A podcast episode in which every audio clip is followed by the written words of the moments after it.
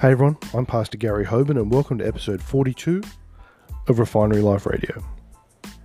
Our goal here is to release a two to three minute podcast and also a YouTube video each day designed to challenge you and to get you to spend some more time with God. Today, we're going to talk about a heart for service.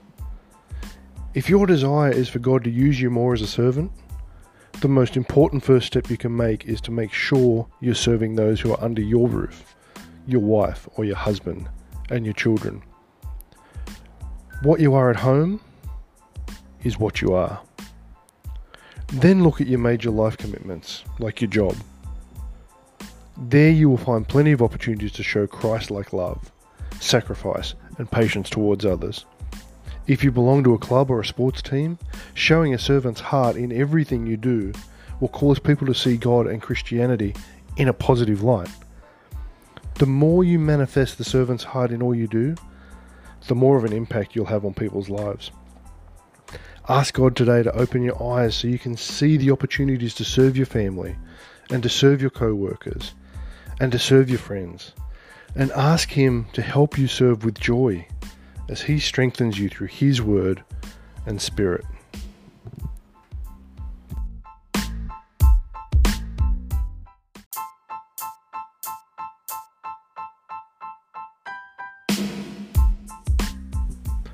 I really want to encourage you to be diligent with your Bible study time because God has so much more for us than we can get from just going to church once or twice a week and hearing someone else talk about the Word.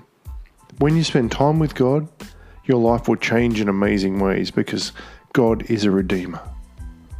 There's nothing that's too hard for Him, and He can make you whole spirit, soul, and body. You're important to God, and you're also important to us at Refinery Life Church.